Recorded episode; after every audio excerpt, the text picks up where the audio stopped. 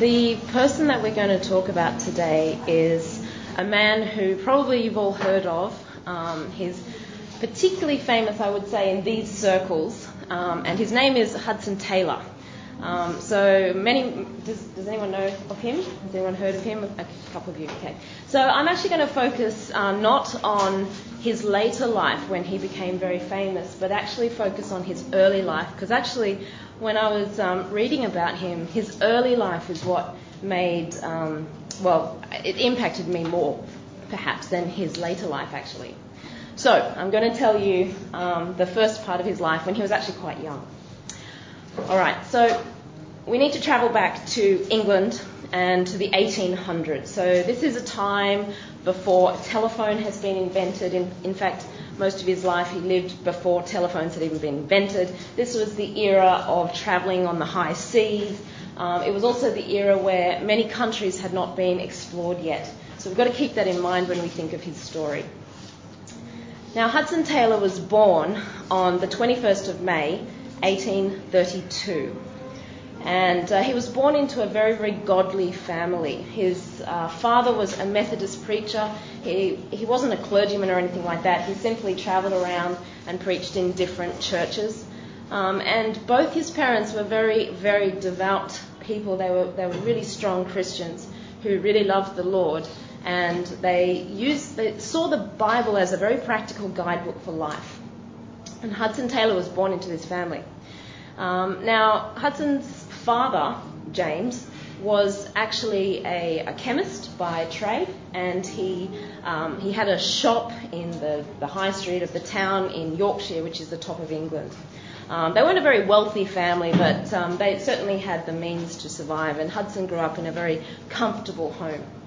Actually, just before he was born, uh, Hudson Taylor's father, who um, really, as I said, saw the Bible as a, a practical guidebook, he read a verse that said, Sanctify unto me all, you, all the firstborn.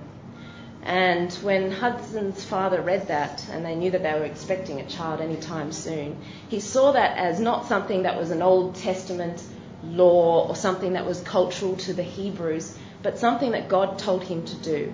So when he read that verse, he and his wife knelt down and together they prayed and they gave the Lord their firstborn child. At that, at that time, they didn't know if it was a son or a daughter. And they, they really believed that their firstborn child was to be the Lord's and to be for the Lord's work. Now, when Hudson Taylor was born, he grew up in this very ordered Christian home. Um, it was very disciplined, and uh, his the father often had people coming into the house, often missionaries, other preachers. And so Hudson Taylor grew up in a, in a home where he was able to, to hear stories about different missionaries who travelled, you know, into far off lands and, and so on. Um, now, to give you an idea of the level of discipline in the home, and this was the 1800s when children were seen and not to be heard, um, there's a little account of when Hudson Taylor was uh, about five years old and uh, he was told that he was not to uh, speak at the dinner table, particularly when they had guests. So when they had guests, he was to sit in silence and to listen to the conversation. He was not ever to interrupt or to ask for anything or call out or do anything like that. So five year old Hudson Taylor was sat at the table one day and they had all these guests for dinner and the mum was rushing around and serving the dinner to all these guests and she actually forgot her own son.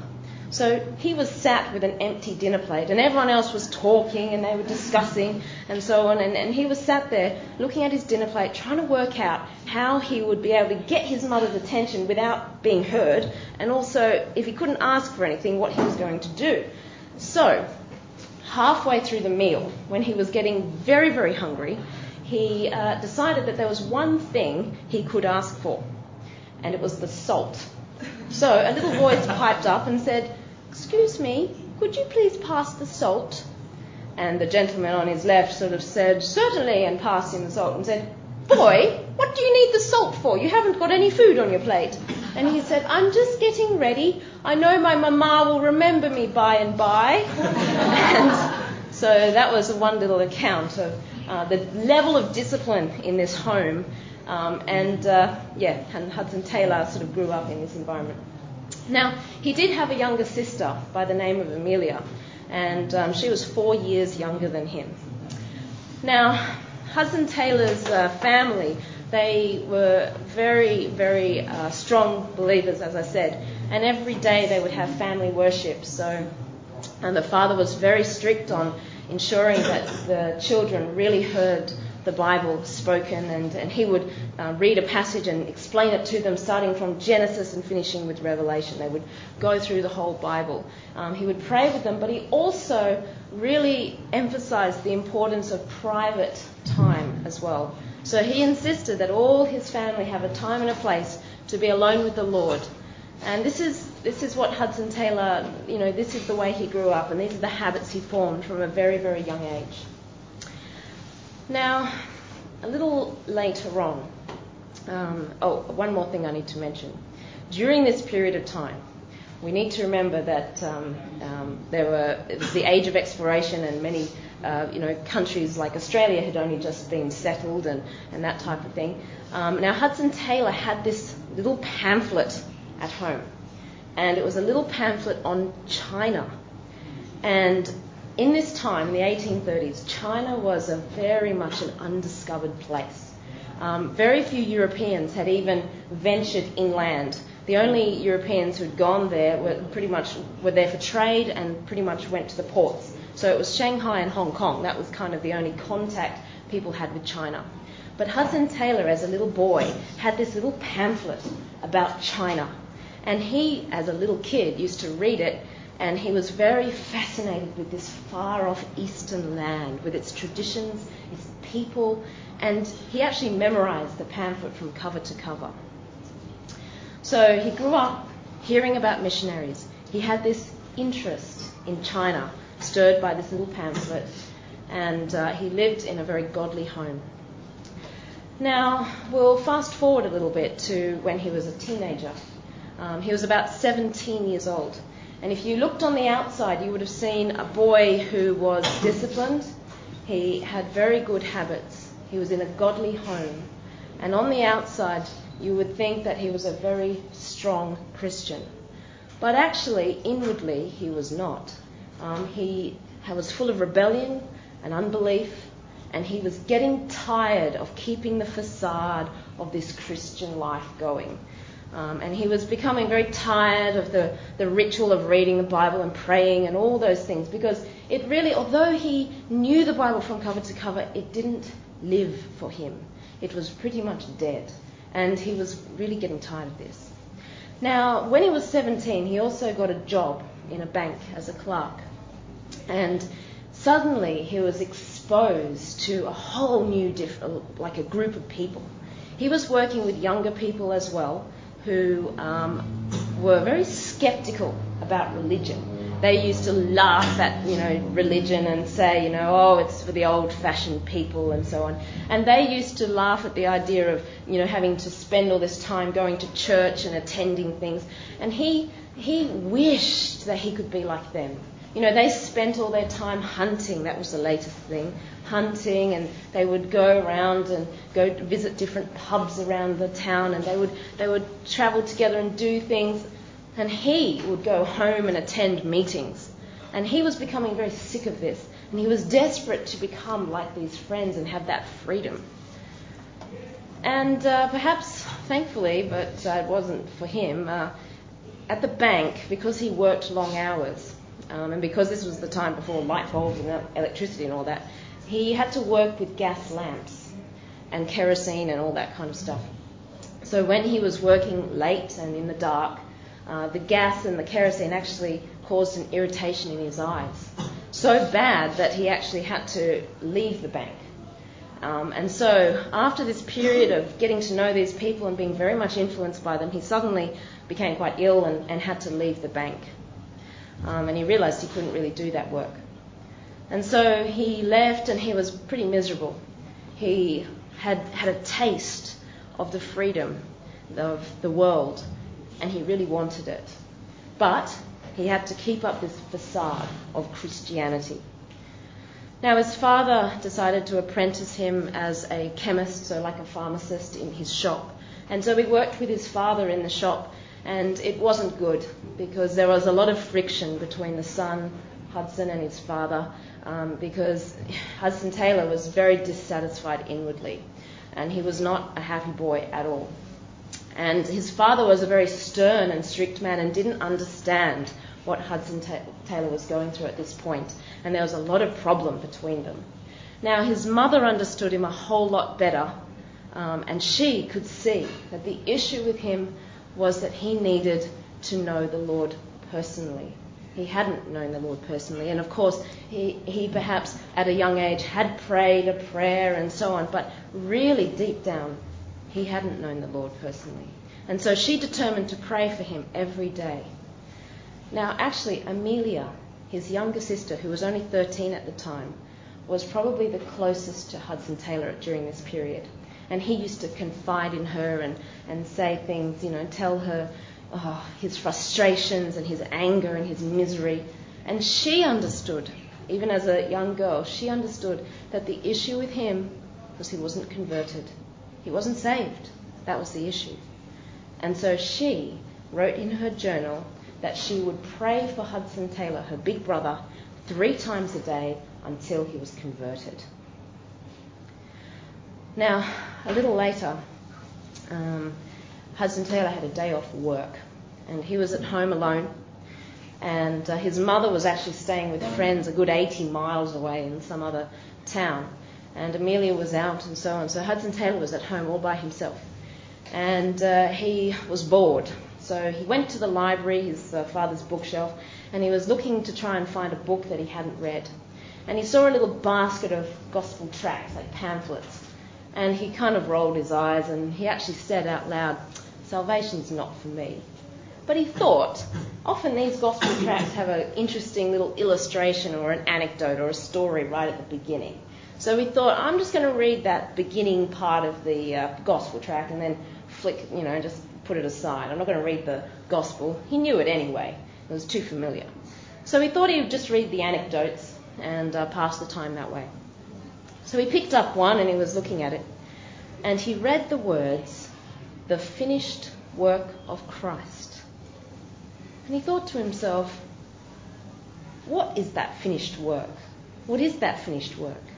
And immediately he answered himself because he really did understand the scripture, having been immersed in it from a young age. And he immediately answered and said, The atonement, my debt has been paid by the death of Christ on the cross. But then suddenly it was if he heard those words for the first time. Now, meanwhile, 80 miles away in uh, a, a friend's place, his mother was sat at a dinner table. And suddenly she felt a great urge to get up and she felt like she needed to pray. And so she excused herself from the dinner table and she walked to her room, closed the door, and dropped to her knees and had this great urge to pray for her son. And she prayed for hours. And then she felt the Lord tell her that he had been converted. And so thank, she thanked the Lord. Meanwhile, Hudson Taylor was back looking at the pamphlet, thinking about that finished work of Christ. And then he thought to himself, if it's the debt, if the debt has been paid, and if I have, you know, my sin has been completely dealt with on the cross, what is there left for me to do? And suddenly it dawned on him that it was the finished work of Christ. It's finished, it's complete, and there was nothing more for him to do. And Hudson Taylor later wrote that it was like light flashed into his soul. Suddenly he had un- understood the words that he had, un- had known and read for years and years and years, but were so lifeless to him. Suddenly, this, the idea of Christ's death and resurrection became real and he fell to his knees. He asked the Lord for forgiveness for his rebellion, his unbelief, and his pride, and he asked the Lord to come into his life.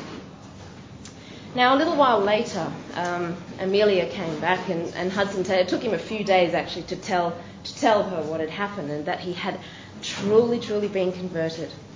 And um, a little while after that, um, his, uh, in fact, two weeks later, his mum came back home. And Hudson Taylor was very keen to tell her the good news. And so he, met her as she was coming towards the house and said, Mum, I have some good news for you. And she said, Yes, I know. I know, my boy. And he thought, What? Did Amelia break her promise and write you a letter or tell you? And she said, No, no, no, no, my boy. God told me. And so, and, and Hudson Taylor couldn't believe it. But his mum already knew what had happened. Now, the next day, he was going to jot some notes down in a journal. And he picked up his journal and flipped it open and realised it wasn't his journal after all, it was Amelia's journal. And he looked, and there was a little entry dated a month previously. And he saw that it was written, I will promise, I'm, I'm going to pray for my big brother three times a day until he's converted. And Hudson Taylor read that from his younger sister and he had a very strong sense that the Lord had called him and that the Lord was going to do something in his life. He felt very much that the Lord had sort of chosen him.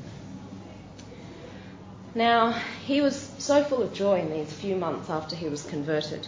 He, um, he really wanted to evangelize. He, he just loved the idea. He, he really understood the idea of a new life because for him, you know, all those habits that he had formed as a young boy, you know, reading the Bible, praying, the Bible was so familiar to him. He knew it because he had read this, this the scripture from cover to cover since he was like four years old. His father had explained it to him and so on. So he was very familiar with this scripture. He was very familiar with prayer. But suddenly these routine things had meaning for him.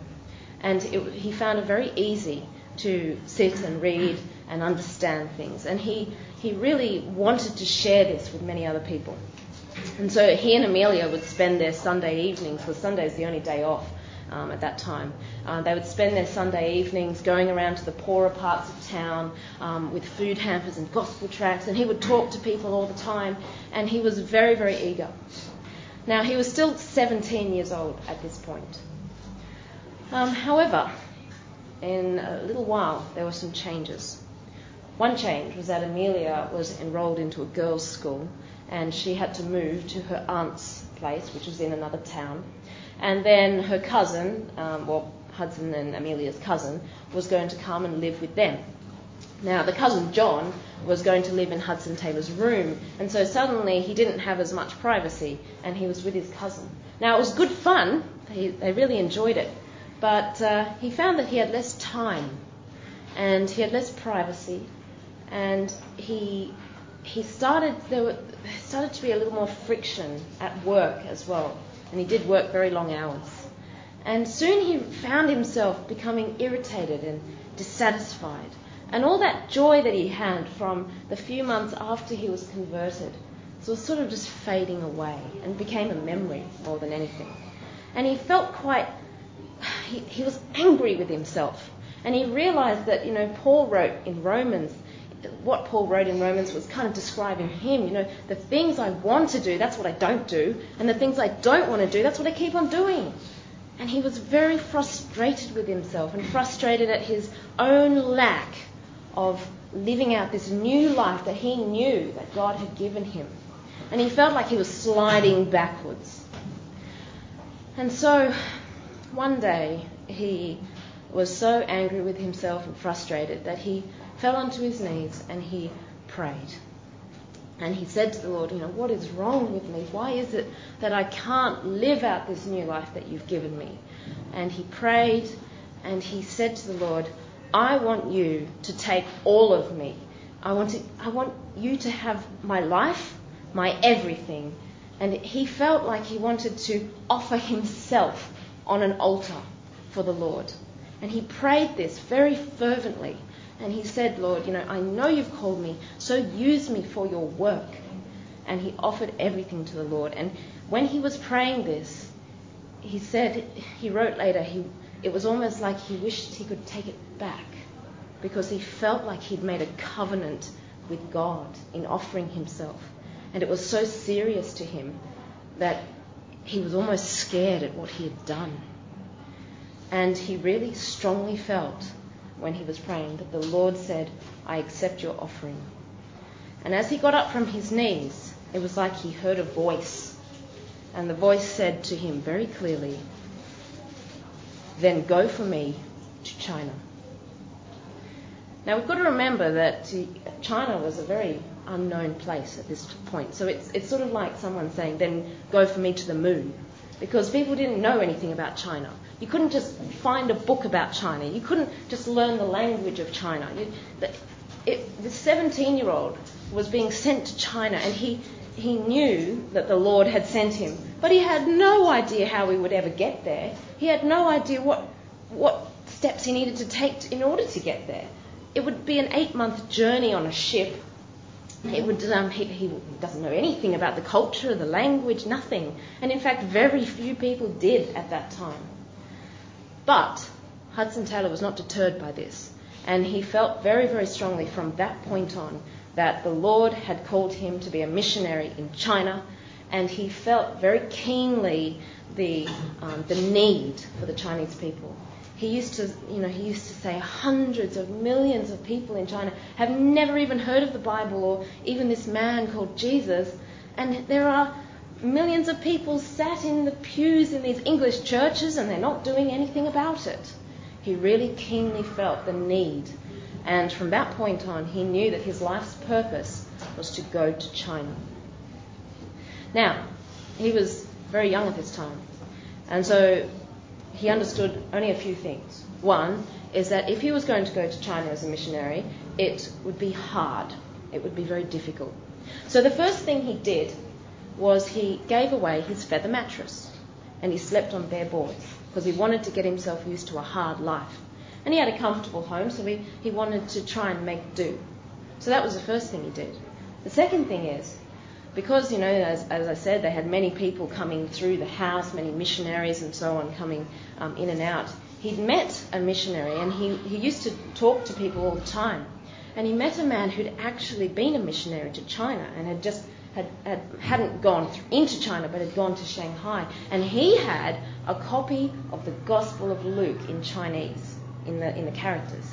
And so he, when Hudson Taylor, this young boy, said, I know that the Lord has called me to China, this, this old missionary said, Well, you can have this Gospel of Luke. And so Hudson Taylor had the Gospel of Luke in, with the Chinese characters. And so he determined that he would, he would use this to learn Chinese, the writing. So what he did was he would open the Gospel of Luke and open his Bible, and he'd find a verse in English. Then he'd find another verse in English which had similar wording or some a word that was the same. And then he would look the, those corresponding verses up in the Chinese, look for the common characters, note it down in a book, and in this meticulous way, like through elimination and matching and, and all that, he learned 500 Chinese characters. And so this was a young teenage boy who really had no idea how on earth the Lord would get him to China. But he was very clear that he needed to do some things to actually uh, be able to be prepared for this mission. Now, um, at the time, because he had a very clear calling, and his parents, um, his father and his mother, also re- were very supportive of this because they knew that their firstborn son, they'd offered him to the Lord. They were not surprised. And his mother had kept a little journal and she sort of said, you know, faithful is God who's, who's called him, my son, and he will do it. So she also really believed that somehow her son would, in fact, be a missionary in China. And so, you know, they helped through their networks. They, they tried to uh, get in touch with different mission societies just so that he could learn more about what it would take to become a missionary. There was actually one book written about China by a missionary, and he managed to borrow it from a library and, and read it. And all of these opportunities he treated as gold because they were so, it was very rare to actually find someone who, um, who had, had actually visited China. Um, but one of the mission societies that he, um, he made contact with said, you know, oh yes, you're a young boy, you're, you know, 18 years old, but what you could do and what would be very, very useful, because China is a very closed country to missionaries. They don't like Europeans or the white people at all. So what you need to do is maybe equip yourself with another skill, perhaps medicine, something like that. Because if you have that extra skill, you're more likely to be allowed in because you can offer practical help. And so Hudson Taylor took this on board immediately, and he decided that he wanted to study medicine um, in order to be useful on the mission field and, and, be able to give practical help as well. Now, in these days, um, in the 1800s, we're talking about, the way you studied medicine was firstly you did an apprenticeship. So you were apprenticed with a doctor, and you did all the odd jobs for the doctor, and you watched what the doctor was doing, and then the next step would be to go to college and so on. Um, and then when, when you're at college, you were also working in a hospital. So it was you had to study and work at the same time, and that was kind of the process. And then there was another college you had to go to, and so on. So it was a lengthy process. So Hudson Taylor determined to find himself an apprenticeship and to start this process of becoming a doctor, so that he would actually be useful on the mission field.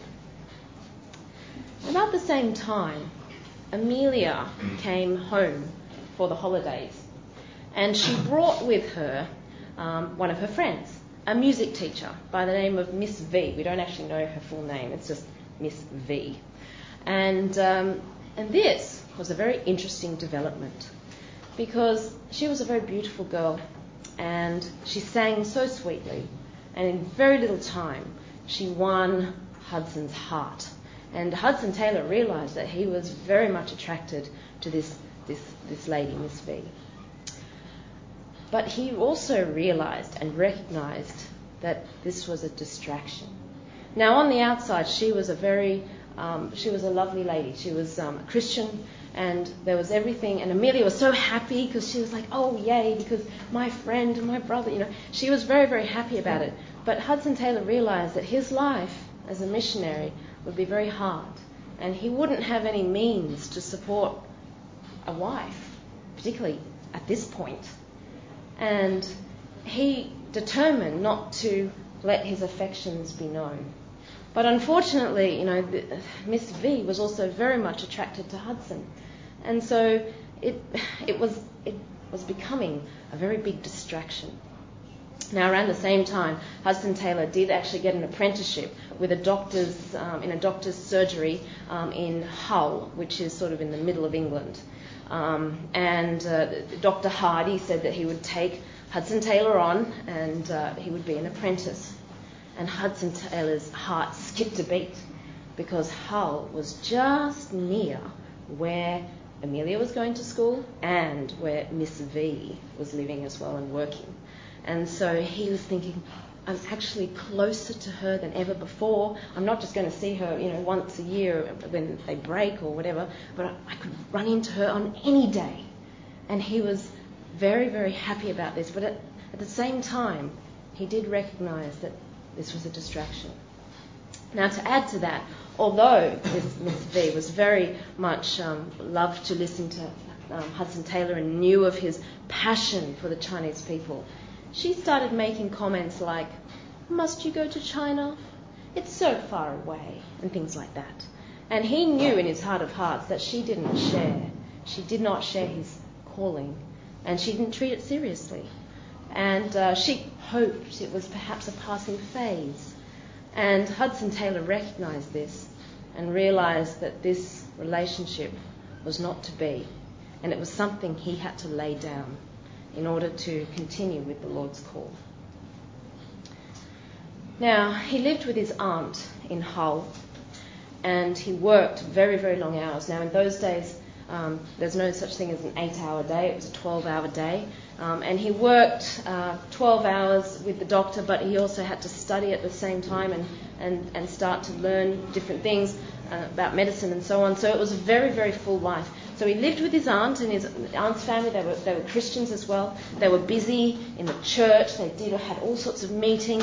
He was busy as an apprentice. Um, every, but he, he lived comfortably. You know, everything was done. Meals were on the table, etc., etc. But it was a very busy household, and he became very busy, and he had very little time to think or do anything. And he certainly had very little alone time because he was often sharing a room and so on.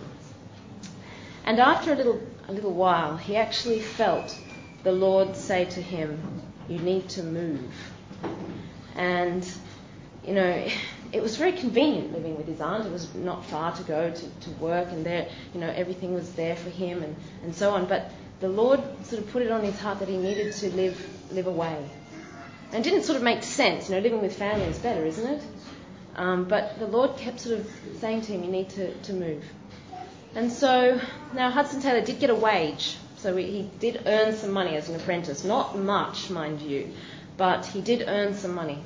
And so he thought to himself, well, I need to find somewhere to live that's very, that's not going to be expensive so that I can actually save as much of my wage as possible to support myself because down the track I'm going to have to pay my way to get to China. I'm not going to rely on people just to support me all the time.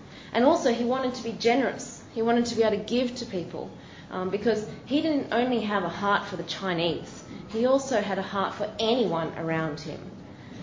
And so he decided to look in the poorest part of town. And he found a room for rent in a place called Drainside. Now, Drainside was like a slum in the outskirts of the town. So you had the town of Hull here, and then there was a wasteland. And if you crossed the wasteland on this other side, there was this row of terrace houses, identical with grey stone, brick, and identical buildings. And this row of terrace houses was called Drainside. And it was called Drainside because in the middle was like this shallow canal. And in the shallow canal, people threw all their sewage and their food scraps and their waste, and it just festered and turned into this sludge. And every so often, when the tide was high, the, the, it would wash all this stuff away. But in the between times, the place really stank. It was a really, really horribly uh, horrible place, and it was certainly for the very poor.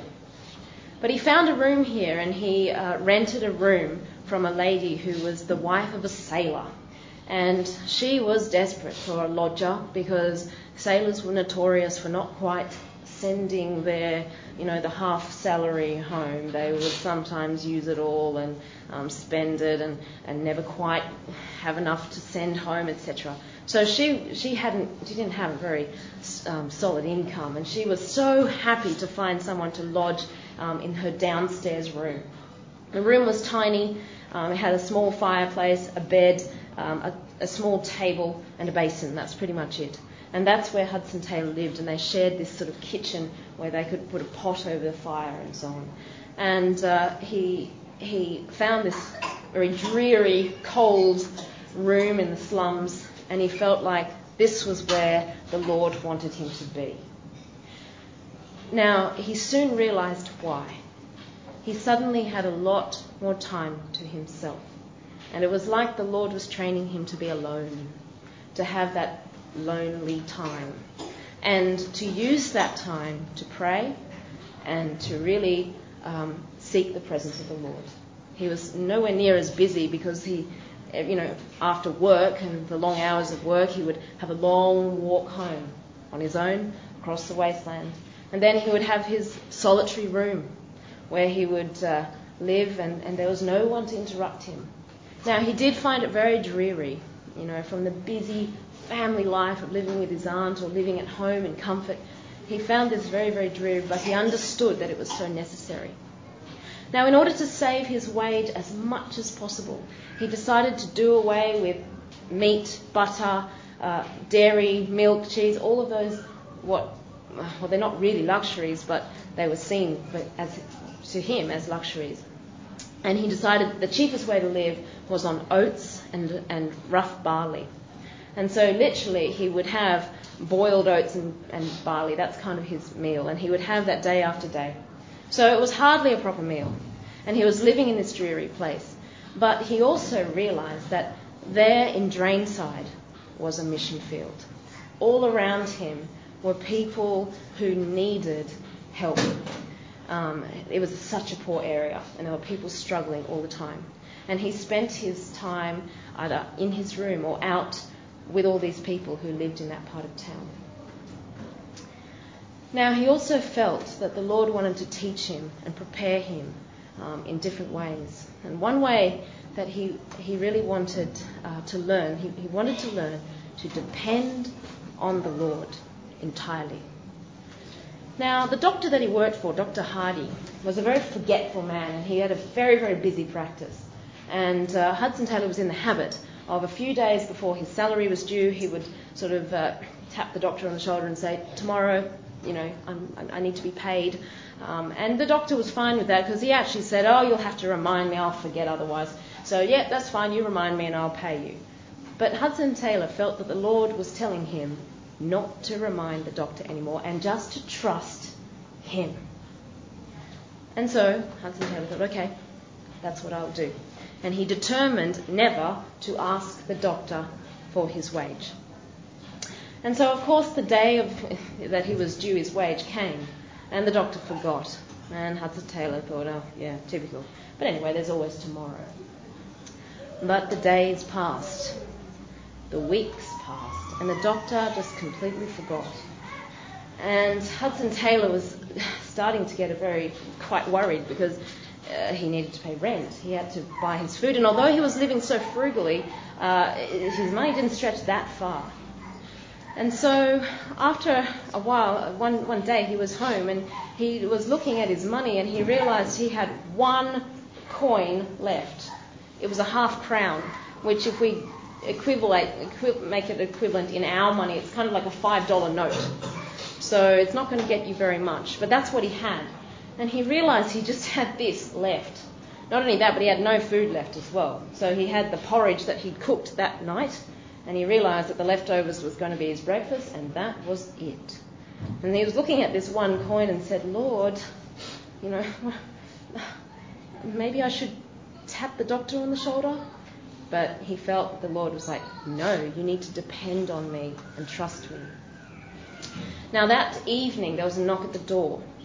And uh, Hudson Taylor went to the door, and it was an Irishman who lived in the neighbourhood. Hudson Taylor was known, of course, and this Irishman came and said, Please, sir, can you come? My wife is really sick. I want you to pray for her. I don't think she'll last till the morning. And Hudson Taylor said, Of course. But then said, You know, you're Irish. Why didn't you call the priest? Because all the Irish were Catholic. And he said, Oh, the priest charges too much money and I can't afford it. So Hudson Taylor uh, went with this Irishman and they climbed, they went into the, into the house, and this family was renting a room upstairs in a similar sort of um, building that Hudson Taylor lived. And so as Hudson Taylor climbed up the stairs and he looked into this dim room, it was squalid. And in the corner were some children who looked so malnourished, and he could see straight away that this family was starving. And on the straw in the corner, the wife was lying, and she'd given birth to a child a week earlier. And she was so weak, because she was starving as well, that she was going to die. And the newborn baby was tiny and wasn't even crying, was just moaning, didn't have the energy to cry. And Hudson Taylor looked and he could see that this family really needed help. And he, so he got into his knees and he prayed for them. And he implored them to hear the gospel and to receive the Lord. But as he was doing this, the Holy Spirit was poking him and saying, you've got a means to practically support this family. And this Irishman said, Please, sir, you know, thank you, thank you, but is there anything you can give us? We are starving. We have nothing. I have nothing to feed my children. Is there anything, please? And Hudson Taylor wished that his coin was in smaller denominations because he wished he could give them half and save half for himself. But, uh, and he, he said, well, I'll pray for you again. But, the, but the, all his words were falling flat. And he felt like the Lord was saying, You hypocrite, how dare you? How dare you preach the gospel and, and say that these people should have eternal joy and all this, all these words when you have the means to practically support them and you're not doing it, you're withholding it. And so, as Hudson Taylor was talking to these pe- people, he really felt the Lord was saying, Give them that coin. And so finally, he reached into his pocket and he pulled out this half crown. And he said, Sir, you might think I'm a rich man, but this is my last coin. And the Lord has told me that I need to give it to you. And so, of course, this man was so happy. I mean, in those days, uh, five, the half crown would it be able to buy medicine and some food. And so he was so grateful, and Hudson Taylor left with completely empty pockets. Um, but he was joyful because he knew he'd done the right thing. Now, that uh, he, he found out later that you know the, the woman survived and the man was able to buy food and cook food and the children lived and the newborn survived as well. So he knew that he'd done the right thing. But when he got home, he kind of thought to himself, Well, Lord, it's all over to you now. I literally have nothing. And so the next morning, as he was finishing that the leftover porridge, and he thought to himself, That's it. I've got nothing now. I don't have any means to buy, not even like a little bag of oats, nothing. I can't even do that. And um, he, he had no means of getting any uh, income. I think the next day was perhaps, I don't know, a Monday or something, and he wasn't able to get, he, he knew he wouldn't be paid on that day. So he thought, well, Lord, what am I going to do now? And soon enough, there was a sort of a thud, and he looked, and the post had arrived. And so he went to look, and there was a pile of letters, and some were for the sailor's wife and so on. But he saw there was one for him, and he thought, that's unusual. He didn't often get post, and if he did, it was from his family, and they only wrote on certain days, and he knew they wouldn't have written him a letter on Sunday. And he looked, and there was no return address. So he opened it, and inside was a piece of paper. And he unfolded the piece of paper, it was completely blank. But inside was a half sovereign. In our equivalent, it would be $20 note four times what he'd given away. And he looked and he, he knew that it was from God Himself. And he had the money now to buy food for the whole week. And so he thought, well, I'm learning here. But he still didn't tell the doctor. And uh, the doctor forgot, just continued to forget. And the days went past, the weeks went past, and soon it was coming up to the time when Hudson Taylor would have to pay his rent, and he had nothing now, again. And he thought to himself, Lord, here I am again, and this time not only do I not have food, but I'm not able to pay the sailor's wife, and, and she, she needs it. I can't, if I can go hungry, but she can't go hungry. She has children to feed as well. What are you going to do, Lord? And so, when he was at work that day, he was sat there um, and uh, he was boiling some powders or something and mixing some stuff for the doctor. And, and uh, he was doing this, and uh, the doctor wandered in and sat down at his desk and he was flipping through his accounts and said, Ah, Taylor, I don't think I've paid you for a while. Is that so? And Hudson Taylor could not contain his excitement. He was so excited that he had to try and control his voice and said, Oh, uh, no, you haven't paid me for a while. And he was so thankful and he thanked the Lord and he said, Oh, thank you, Lord. It's just at the last minute. I knew if I had faith enough that you would come through. And then the doctor said, Ah, I wish you'd told me earlier. I've just put all the money in the bank. You'll have to wait till next week. And Hudson Taylor was horrified. And he actually burst into tears, but just at that moment the test tubes bubbled over and he had to rush over, so the doctor didn't see, and he was grateful for that. But he cried. He was that devastated. And he thought, Lord, why? And I can't wait another week? And so he was there and he was doing his work and he'd sort of thought it through and thought, no, just trust the Lord. Anyway, he was packing up his things, and it was about 10 o'clock at night, which is sort of when they finished work. And he was sort of cleaning up and packing his things, and there was a crunch of footsteps outside. And the doctor came back in, and he plonked down at his desk and said, Ah, you won't believe it, Taylor. Very odd thing just happened. One of my richest clients has just come, knocked on the door, and it's 10 o'clock and said that he felt that he really needed to settle his account immediately at 10 o'clock. Very strange. Never happened before. And so Hudson Taylor didn't think anything of it. He was still feeling quite deflated and he just packed and said, Oh, yes. And then uh, the doctor was marking it into his accounts and said, Oh, we'll tell you, better, you might as well have this uh, money and I'll, I'll pay you the balance next week. And Hudson Taylor was so shocked. He wasn't expecting that. And so with his pocket full of coins again, his, his wage, he walked home and he said to the Lord, Lord, I might yet go to China. Now, after this time, um, Dr. Hardy was very much impressed with uh, Hudson Taylor. And he actually offered Hudson Taylor uh, sort of the next level of support, so support him at college so he could do the next step of his um, apprentice, like not apprenticeship, but to become a doctor. Um, but Hudson Taylor didn't have peace about this, and he really did feel that the Lord was telling him to go to London. Now, London was where everything was, including all the mission societies that were all based there. The ships left from London and so on. So the Lord, it, it was as if the Lord was saying, the next step is coming. And so Hudson Taylor declined that um, very generous offer by the doctor, and um, he decided to move to London. Now, there in London, the Mission Society that he had had contact with previously um, had said to him, You know, we will support you in your studies if you want to become a doctor because we know that that's very useful for missionaries, so we're going to support you.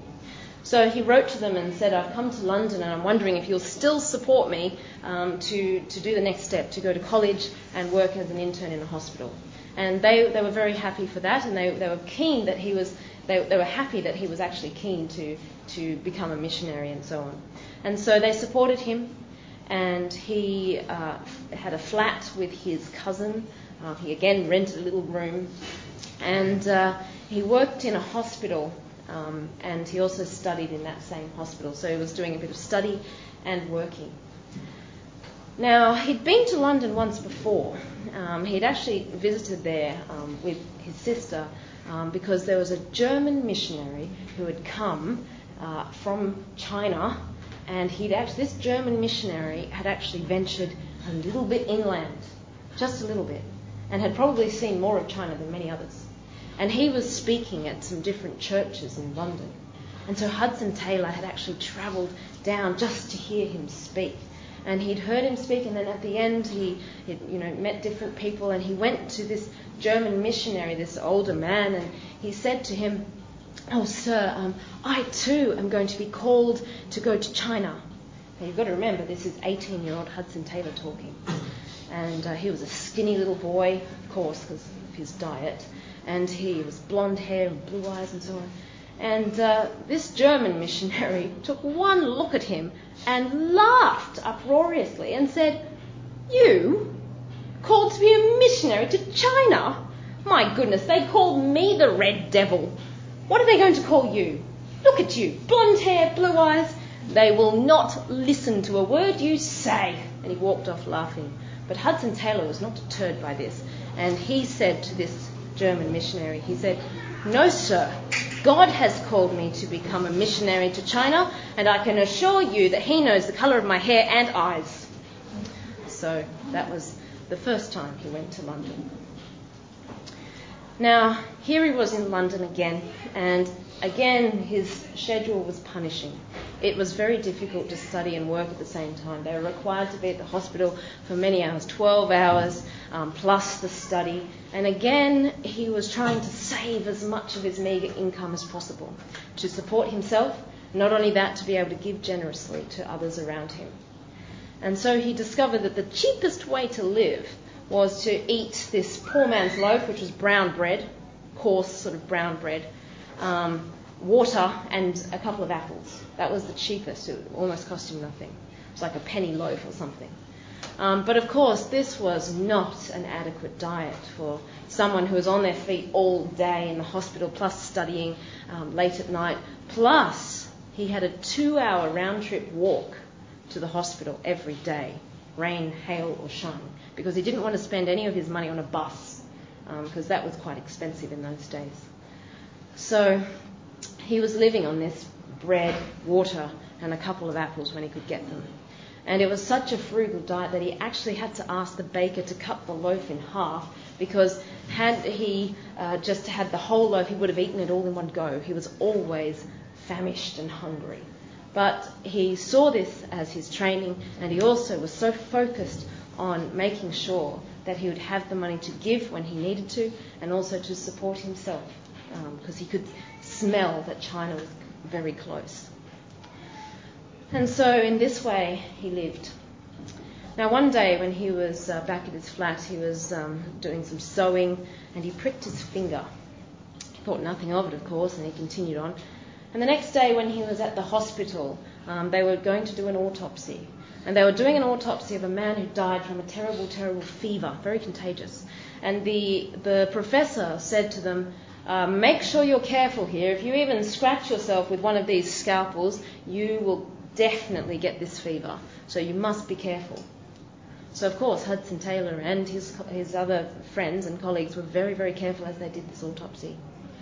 Now, after a little while, just that afternoon, Hudson Taylor had a very sharp pain all the way through his arm. And not only that, but he started to sweat profusely and he was shaking to the point where he could hardly stand up. And uh, his friends were a bit concerned, and, uh, and the professor came and, and Hudson explained his, his symptoms. And the professor said, Boy, get yourself a cab, get your affairs in order, you're a dead man. And Hudson Taylor smiled weakly and said, No, sir, if I'm not mistaken, the Lord has some work for me to do. But he was very, very sick. He had contracted that fever through the little prick in his finger that he'd forgotten all about. And he didn't have the money for the trip home. And the reason he didn't have the money was another incident that occurred. You see, what had happened was um, the, the, the, sailor's wife, um, she, of course, uh, uh, was rarely getting the income from her husband. But you see, the shipping office where the salaries came in was actually in London. And so Hudson Taylor, as to serve her and to help her, decided that he would go regularly to the shipping office, and on the day that the salary was sort of um, put in to the shipping office, he would withdraw the half that was meant to go to her and send it on to her directly, because that way she would be assured of getting this regular income where her husband was not so, um, uh, well, he, he wasn't as good doing that. And so he had decided to do this, but because he'd been studying late at one particular day, um, he missed that day when he could go in, and the shipping office had already closed. So he'd actually sent his own money to the lady so she would get the same amount that particular week.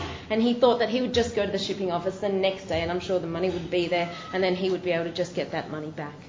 But you see, the next day when he went, he went up to the clerk at the, the office and he sort of explained, and the clerk knew him and said, Oh, that man, that sailor, well, he's gone off, he's run off to the to the gold diggings and he's taken all the money. And so Hudson Taylor, again, was very, very short of money. So for that reason, he couldn't even afford the cab home from the hospital. And so he had to sort of, um, he staggered home, constantly resting, and he was shaking and very, very, very sick. And for the last half journey, because remember, this is a two hour round trip that he had to walk, um, he actually had to take a bus because he could hardly walk, he could hardly stand. So he spent a little bit of his money on the bus and he got home. And when he got home, he lanced his finger, as he, they did in those days, to let out the poisoned blood. Um, but um, before he knew it, he was unconscious and he collapsed onto the floor. Now, his cousin found him and, of course, must have called the uncle and so on. And, and when Hudson Taylor sort of came to, he found himself in bed and there was a doctor. And the doctor had said, was saying, you know, if he's, if he's a strong lad and if he's been, you know, having a good diet, then he'll pull through, he'll be all right. Um, but uh, perhaps not as well. It's, it's really touch and go. And Hudson Taylor could hear this conversation. And he thought to himself, well, Lord, you know, if you want me for your work, you have to do a miracle here. Because, of course, his diet had been very poor. So, weeks passed, and he was really, really sick. But he did pull through. And by the end of these few weeks, he was a shadow of a man. He really had, was so weak. And the doctor saw him again and, and said to him, You know, you need to get back to Yorkshire where your family are you need to really recover. Otherwise, you'll sort of never be able to do all the normal things that you want to do. So you've got to get back there. Um, and Hudson Taylor just smiled, thinking he didn't have enough money to do that. Didn't have enough money to get the train ticket all the way to the north of England. And um, he thought to himself, oh, what am I going to do? Um, and he really was weak. So he thought that the Lord was saying to him, go back to the shipping office and he thought, how am I going to get there? I don't even have the money for the bus ride.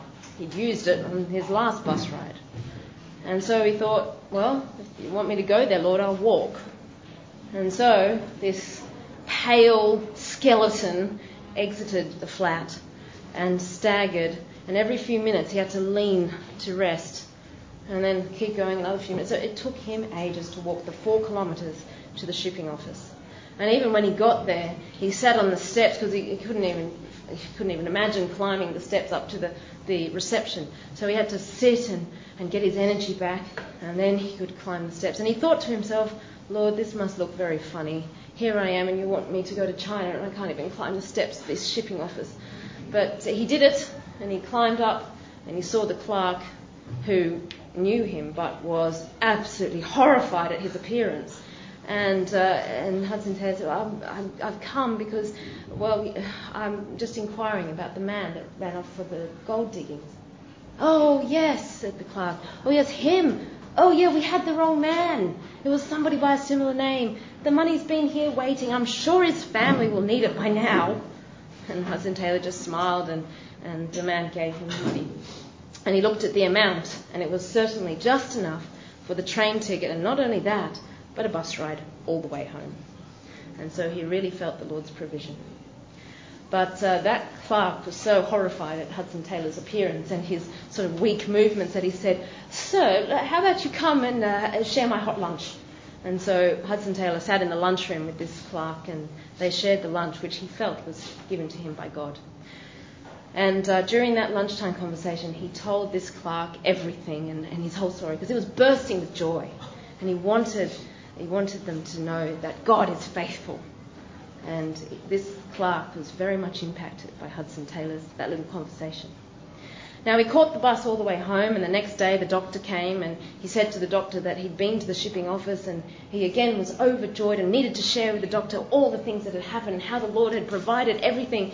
And the doctor sat there and listened and shook his head and said, How on earth did you walk four kilometres to the shipping office? You're not meant to leave this flat, let alone walk anywhere. And the doctor just shook his head and said, Boy, I wish I had. I would give the world to have faith such as yours. And so, again, that, that doctor was also very much impacted by Hudson Taylor. Now, a little while after this, um, Hudson Taylor had finished his next stage in becoming a doctor. And he felt like the Lord was telling him that he needed to, uh, that things were going to happen now very quickly. But you see, the Mission um, Society actually offered him the next stage and said, We'll support you in the next step. Um, so you can go to the next college, the College of Surgeons, and you can, you can attend there and, and so on. But that would be a few years of commitment. And Hudson Taylor did not have peace about this. And he thought to himself that the Lord maybe didn't want him to go ahead um, and get the final qualifications. It seemed silly, but he did feel that he had the knowledge set. He, he knew medicine, but he just didn't have that final qualification. And he didn't feel that the Lord wanted him to commit to those next, the next stage. And so he declined.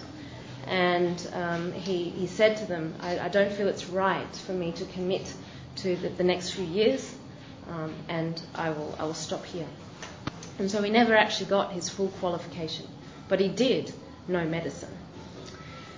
And um, the, it turned out that um, this was actually very timely, and he, wouldn't, he didn't know that at the time, but there were some things happening in China around this time. We're talking about the 1850s. Um, what was happening was, uh, it was, I think, the Taiping Rebe- Rebellion. And so there were some stirrings in China. There was a, a, a leader um, who had, had heard the gospel or had a gospel tract from a missionary but unfortunately, he had mixed the gospel with Confucianism and he'd almost come up with a new cult. And he had many followers and leaders, and they were spreading this through China. But because of this, and because of the unrest that was created, there was suddenly more of an opening in China. And suddenly they, they were actually allowing missionaries to go through like never before.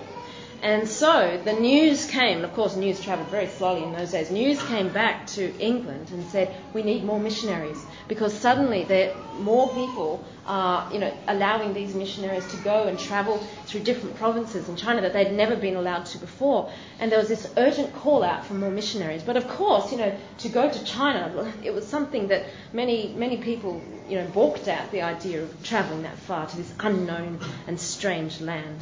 So the Mission Society, when they got Hudson Taylor's letter and he, and he explained that he did not want to continue because he felt that he couldn't commit, they wrote back to him straight away and said, um, Well, we're actually in urgent need for missionaries to go now.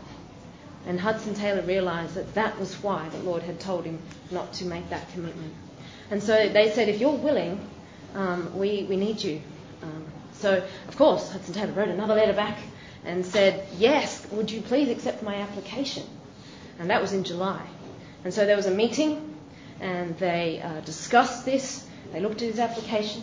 At this point, he was 21 years old. And they, uh, they agreed to send him to China as a missionary. And so they wrote a letter back on the 9th of September and said, um, We accept your application, and uh, you need to be ready to set sail to Shanghai in 10 days.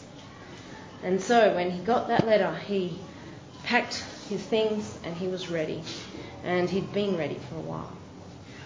And so on the 19th of September 1853, Hudson Taylor was on his knees with his mother beside him. They were in the cabin that he would spend the next eight months. And they were praying like they'd never prayed before. And his mother was holding back a floodgate of tears. And she prayed for him, and he prayed, and and finally the horn sounded, and it was time for her to leave the ship. And she knew that leaving that ship, she might never see him again. And she left, and she stood there, and he was the only passenger on that ship. The rest were crew because it was a cargo ship. And she stood there and watched and he ran into his cabin and he wrote on the front page of his little pocketbook, The love of Christ that passes knowledge. James Hudson Taylor. And he threw it to her on the, on the deck, and she got that, and she kept that really close to her. And so Hudson Taylor set sail that day and made the eight month journey towards Shanghai and in some ways, he had embarked on his life's journey, but in other ways, that life's journey had already begun.